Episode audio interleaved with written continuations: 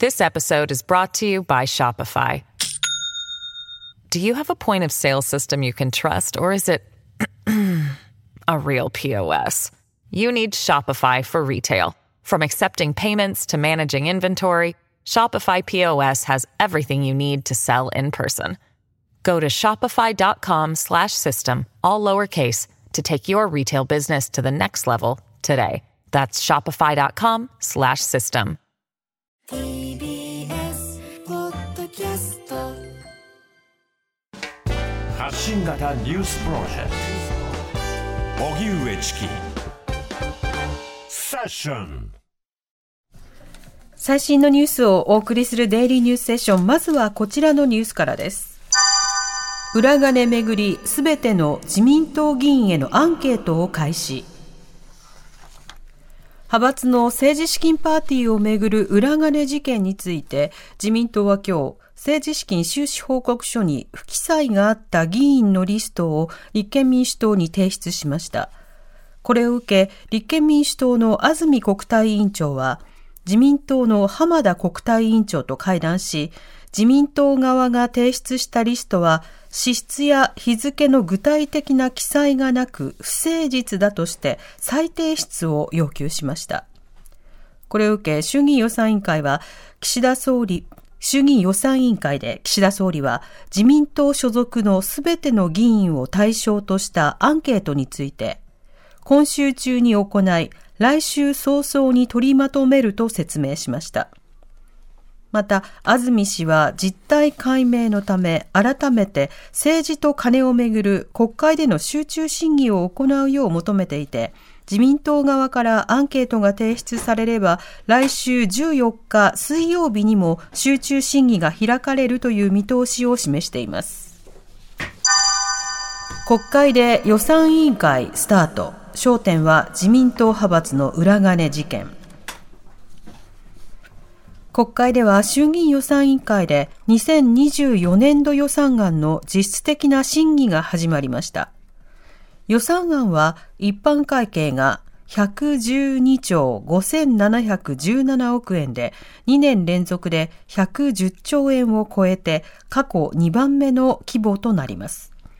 予算委員会は国のその年の予算が審議されることから与野党が様々なテーマで議論。そのため、能登半島地震への政府の対応や物価高などに対する経済対策、自民党派閥の裏金事件など政治改革について議論が交わされました。能登半島地震をめぐって岸田総理は、能登地域6市町を中心に支給する新たな交付金について、資金の借り入れや返済が容易でないと見込まれる高齢者などのいない世帯についても支給対象に含める考えを示しました。ここで新たな情報です。えー大雪警報が多摩北部に新たに出せま、出されました。多摩北部で大雪警報が出ました。ご注意ください。それでは、えー今日の衆議院予算委員会、その様子を聞いていきたいと思いますが、まずは前半、与党の質疑を聞いていきたいと思います。はいえー長島昭久議員、自民党の長島昭久議員が、えー岸田総理と政治と金の問題についてやり取りをしています。えー政治と金の問題について、一点、総理にお伺いをしたいと思います。もちろん、自由民主党の現職議員による不祥事ですから、深く反省をし、回答的出直しを図っていかなければならないと、このように考えております。その中でもですね、いわゆる政策活動費、この問題、最近、非常にクローズアップされておるわけでありますが、この政策活動費につきましては、党によってですね、組織活動費、あるいは業務委託費など、さまざ、ま呼ばれておりますけれども、政策活動費は政党などの政治活動のために、自民党だけでなくてですね、立憲民主党、社会民主党、国民民主党、および日本日本維新の会の国会議員団などで出をされていると承知をしております。そうした中で、現在、政治資金の透明化をめぐって、国民の皆さんから厳しい目が向けられている、この政策活動費につきましても、使途を公開すべきではないか、こういう議論がなされておりますが、改めて総理に政策活動費についてのご見解を受け止まりたいと思います。内閣総理大臣、岸田文雄君。あの政策活動費については、まさにあの委員からご指摘がありましたように、まあ、各党によってその故障、さまざ、までありますが、これ、政党などの政治活動のために用いられているものであると承知をしており、まあ、その在り方、これは政治活動の自由とも密接に関わる問題であると申し上げております。したがって、その廃止、あるいは使途の公開、これを行う場合には、各党各派の真摯な議論を経て、政治各政治団体共通のルールに基づいて行うべきものであると考えます。あの我が党としても、そうした議論に真摯に対応したいと考えます。自由民主党におきましては、国民の税金が原資となっている政党助成金から政策活動費は支出しておらず、その原資は政党独自の努力のによってですね、増財錠剤を集めて、それを原資に充てているということでございます。また政策活動費の支出範囲につきましても、限られた党役職者に対して、その職責に応じて支出しているものであります。他方、政党によっては、政策、政党助成金を原資として、政策活動費を支出しているところもあるようであります。従いまして、政策活動費の廃止や使途の公開などを議論するのであれば、そもそも国民の国民の税金を原資とする政党助成金の使い方についても、何が適切なのか、あるべき姿についての議論も合わせて行うべきではないかとこのように考えます。まあ、いずれにいたしましても、政治と金をめぐる国民の皆さんの不信感を払拭するためには、各党、各会派の皆さんと真摯に議論を行ってまいりたい、このように思っております。はい。はい。ということで、えー、自民党の長島議員の質問で岸田総理が答えるという場面なんですが、政策活動費の部分に関しては、これは税金が原資ではないというようなことを自民党の場合はということで説明しつつ、他の政党はねということをいろいろ触れた上で、他の政党と議論がすることが必要だよねというような格好で、あの、いろんな論点を広げながらも、あの、他党をこう巻き込んでいくみたいな、それに対して他党は、あの、いやいや、うちはもうやってないからとか、そうしたのとヤジが飛び交うという、まあそうした一幕がありました。で、具体的なその政策などについても議論されています。自民党佐々木はじめ議員と震災や北陸新幹線などについて岸田総理とがやり取りをしています。3月16日、北陸新幹線、敦賀開業を迎えます。まあ、北陸新幹線は、えー、まあ災害に強い国土強靭化の観点からも大変重要だと思っています。まあ、このこの度も震災起こりましたけれども、速やかに運行再開をしていただいておりますし、まあ、これまでもですね、大雪の旅でもですね、えー、速やかな運行再開、もしくは運行を止めないでですね、えー、こう都市間輸送をやっていただいているなど、本当、国士幹線はですね災害に強いわけでございます。代表してちょっと総理にお伺いをさせていただければと思います。よろしくお願いします。内閣総理大臣、岸田文雄君。はい、あの北陸新幹線ですが、えー、観光やビジネスなど地域の活性化、また災害に対するリリダンダンシーの確保に、まあ、重要な役割を果たすものであります。うんそして、まあ、この今回の震災からの復興への希望にもつながるものであると認識をしています佐々木はじめ君。えー、北陸新幹線は復興への希望だというようなお話もいただきました。総理にはぜひですね、この新幹線に乗って、南側に来ていただいてですね、二次避難をしている皆さんとか、激励をしていただきたいと思うんですけど、いかがでしょうか？はい、内閣総理大臣、岸田文雄君。はい、あの新幹線開業されたならば、ぜひ私も、えー、大いに活用させていただきたいと思います。えー、そして、えー、大変なこの災害に苦しんでいる皆さんに対し、えー、国としての取り組み、まあ、しっかりとこの説明しながら、えー、元気を出していただくよう激励することができればと、えー、思っております。ありがとうございます。佐々木はじめ君。ありがとうございます。被災者の皆さんにとっては大変勇気づけられると思いますし今風評被害で苦しんでいる北陸の皆さんにも力をつけていただけるものと思います。ぜひよろしくお願いします、まあ、なおあの、まあ、新幹線の開業に関してですね、えー、新幹線からの二次交通っていうのも重要になってきます、まあ、折しもライドシェアの議論が出ておりますけれども、公共交通機関は運送責任の主体が明確で、安全安心が確保されているということが大前提であると、まあ、いうことを、まあ、特に指摘をしておきたいと思います。自民党佐々木はじめ議員と岸田総理とのやり取りを聞いていただきました。北陸新幹線開業ということで、3月にあ、まあ、延伸されるわけですね。はいそれにたまのメッセージを出してっていうことで、えー岸田総理が、あの、通ったら乗りたいっていうふうに発言をして、えーそれを受けて被災地の皆さんも勇気づけられると思いますというふうに佐々木議員が返すという、まあ、そうした場面でした。その中でライドシェアというのが出てきたんですけれども、これあの、政府与党は進めようとしてるんですが、あの、じゃあ与党全体がそうなのかというと必ずしもそうではない。公明党の高木陽介議員のライドシェアの質問を聞いてください。ここでライドシェア問題の、ライドシェアの問題点を指摘したいと思うんですが、1点目は安全管理の問題です。タクシーは物を運ぶんでありません。命を運ぶ業種です。鉄道、バス、航空などの公共交通と同様、運行管理をはじめ、安全に対する法制度を作ってきました。一方、海外でのライドシェアでは、事故が発生した場合に、ドライバーが責任を負う。運営会社は関係がないというケースもあります。4月から開始予定の日本型ライドシェアでは、雇用契約に限定せず、業務委託も認めるべきだという意見が出されたと伺いました。働く者の権利にの軽視につながりかねない非常な残念な意見だと思います。今後、デジタル行政改革会議や規制改革推進会議において、タクシー事業者以外の者がライドシェア事業を行うことを位置づける法律制度について議論される予定と聞いておりますが、今回の議論、これはタクシー不足という喫緊の課題を踏まえて、どのように移動の足を確保するかという問題でスタートしました。新しいビジネスのライドシェアを解禁すべきかどうかという話じゃなかったはずです。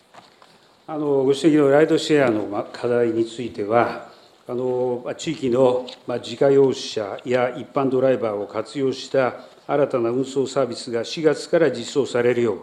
えご指摘の安全確保や労働条件にかかる課題を含め、ま、制度の具体化を図るとともに、ま、導入支援を実施することとしておりますが、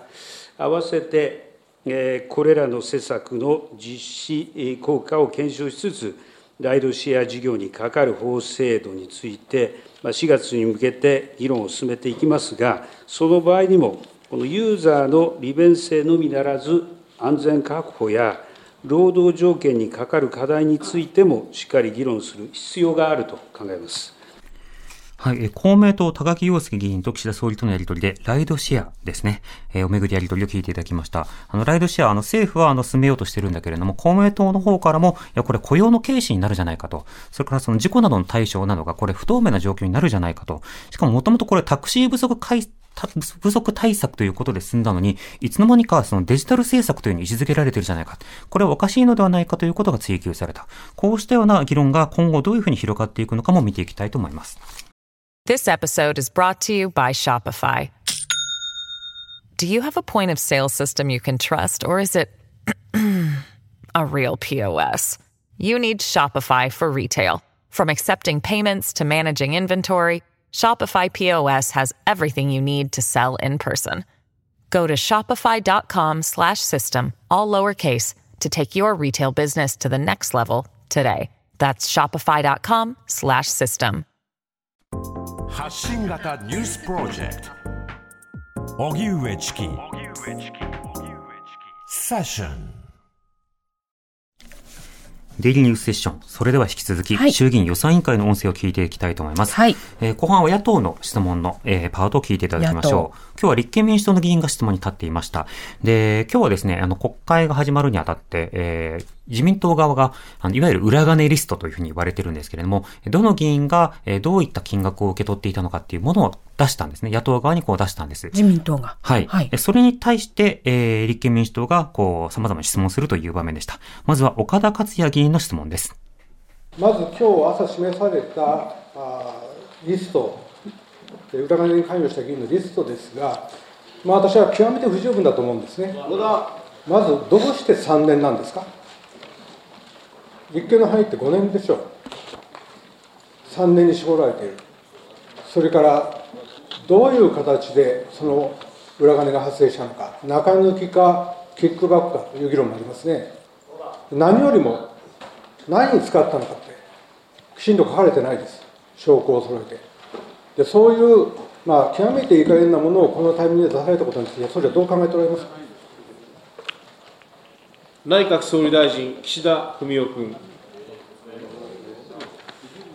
えっとまずあの、今、えっと関係者によって政治資金収支報告書の修正作業が行われています。その中で明らかになってきた資料について、ま、提出させさせていただくとともに、これはまずは、うん、この関係者の説明責任を果たすべく、え促していくことが重要であると認識をしています。そして、何に使ったかとか、そういった内容について不十分だというご指摘がありました。だからこそ、これ、本えっと関係者自らの説明責任だけではなくして、党としてもこの実態を把握しなければならないということで、先週金曜日から、この外部の弁護士も交えて、順次、党幹部による関係者の聞き取りを開始したということであります。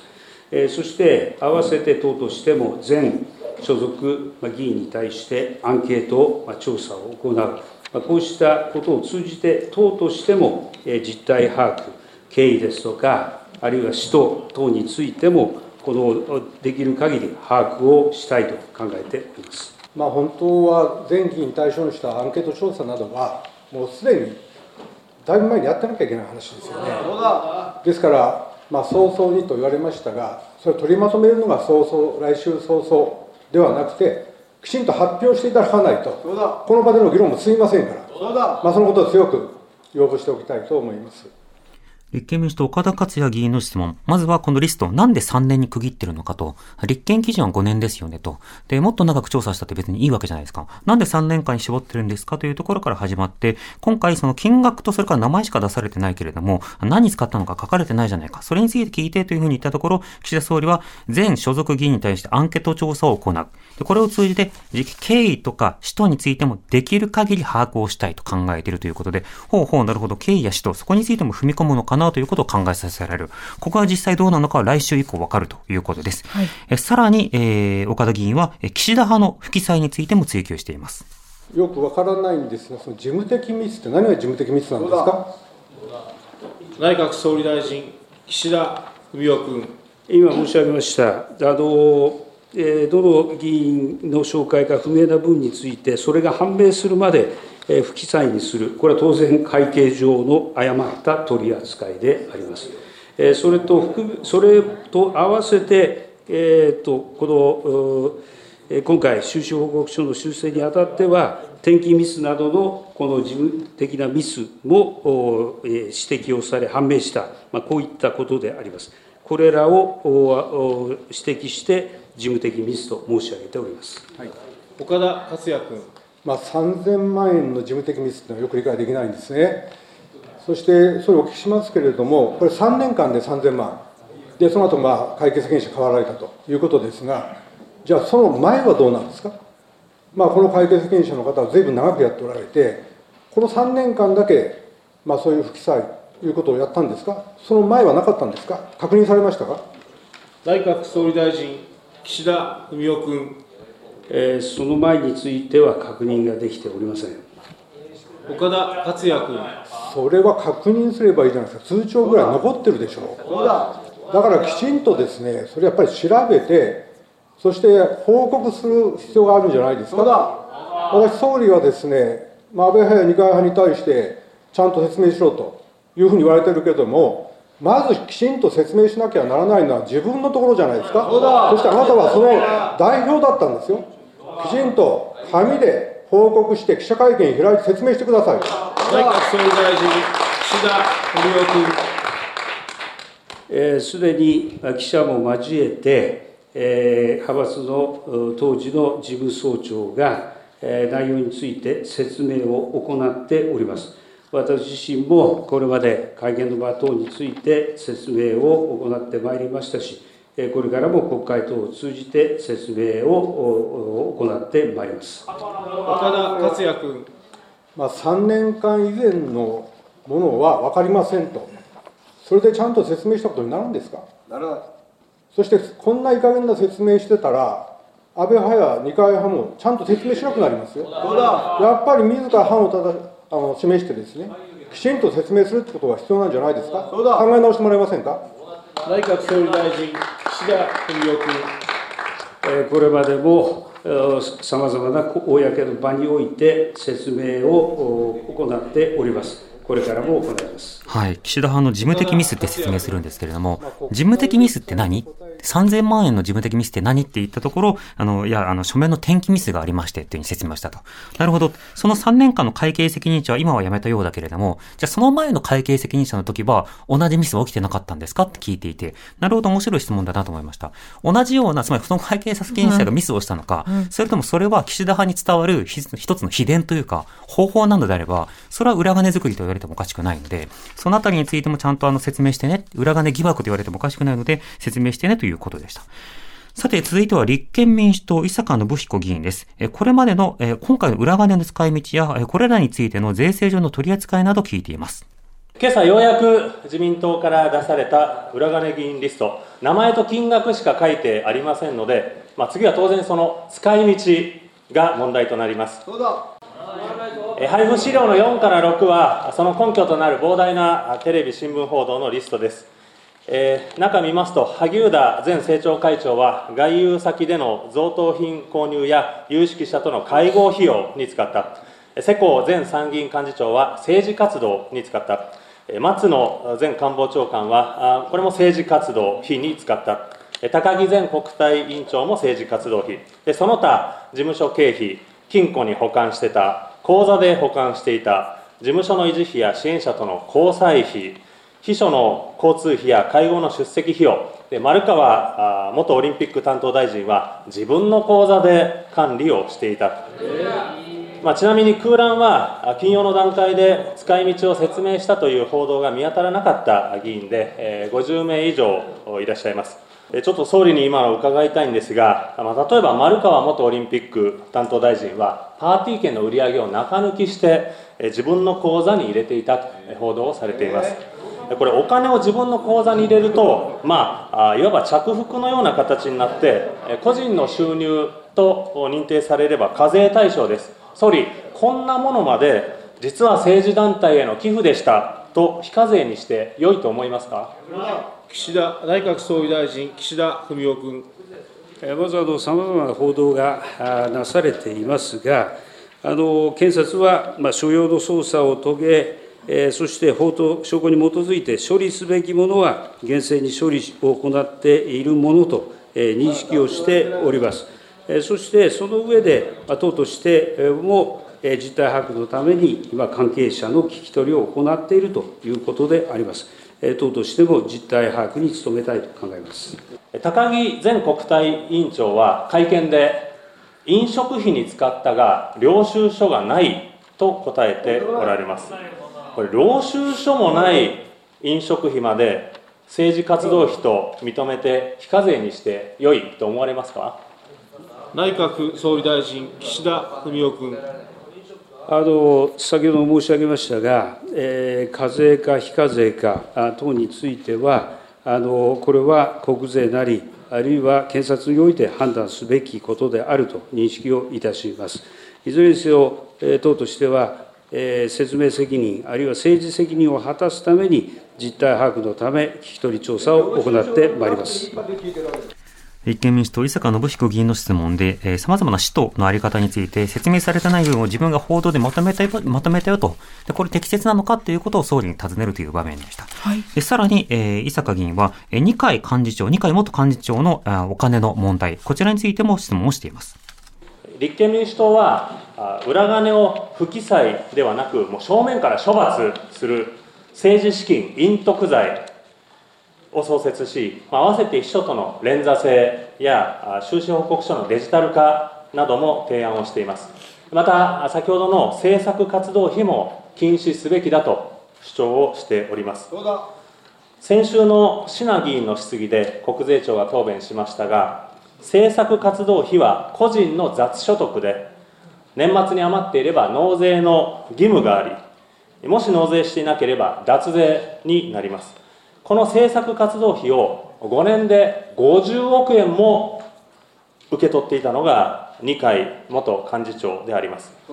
総理には先週こういうふうに通告をいたしました。月曜までに二階さんに政策活動費を毎年年末までに全て使い切っていたのかどうか確認をして答弁をしていただきたいと。このように質問通告をさせていただきました。伺いますが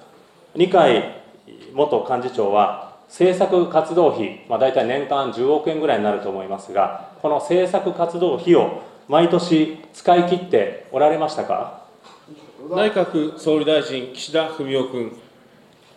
二階二階元幹事長については、えー、この統制拡大、政策立案、調査研究、えー、こうした政策活動費の目的に沿って、すべて政策活動に、政治活動に必要な経費として適切に使用されているものと認識をしております。伊坂信彦君。えっと、まず、二階元幹事長には、使い切ったかどうかというのを聞かれましたか？政治活動費については、確認するまでもなく、適切に使用されているものと認識をしております。質問通告してるわけですから、質問通告してるわけですから、ちゃんと確認してもらわないと。伊坂信彦君。まあ、あの総理と二階元幹事長の間柄でしょうから電話1本でもいいと思うんですよ本当に毎年使い切っていたんですか？大丈夫ですか？なぜ確認をしないんですか？内閣総理大臣岸田文雄君あの確認するまでもなく、そういった使用していると認識をしています。これ、過去の,、まあその党役について全部確認するということになるんでしょうか。えこれは当然のことながら、このように、はい、この政策活動費なんですけれども、はい、あの個々のこの議員に払われたときに、それは使い切らなきゃいけない、使い切ってなければそれは収入ということで納税の対象になるんだけれども、うん、二階さんに対して、これ使い切ったのかと、年間10億円ですよ、その政策活動費を使い切り続けてたのかと、使い切っていなければこれ脱税、えー、使い切ったならば、その人は何なのか、ここがポイントになるんですが、それについて岸田総理に何度も聞いてるんですが、えー、確認するまでもなく適切に使用されていることと認識してますということで、なぜか二階さんに確認することを徹底的に嫌がるんですね。仲悪いんでしょうか？でも電話ぐらいかけられますよね。しかも総理大臣ね、総裁ですからね。でもこのやりとりは結構何度も続いていって、じゃあ金輪際確認するつもりはないんですか？っていうふうにま聞いているんですけれども、あの、これは当然使われているものと確信していますっていうふうに答えるということで、今度は信じてると答えるという場面があったんです。こういったものの感覚でアンケートを取るということなので、ちょっと不安要素が残りますね。ちょっとどころか不安です。はい。えー、チキさん解説の国会音声をお送りしました。国会始まりまして、国会の花とも呼ばれる予算委員会、うん、セッションではできる限り音声紹介します。放送後は聞く国会として、ポッドキャストの配信もしておりますので、皆さん国会音声聞いていきましょう。はい。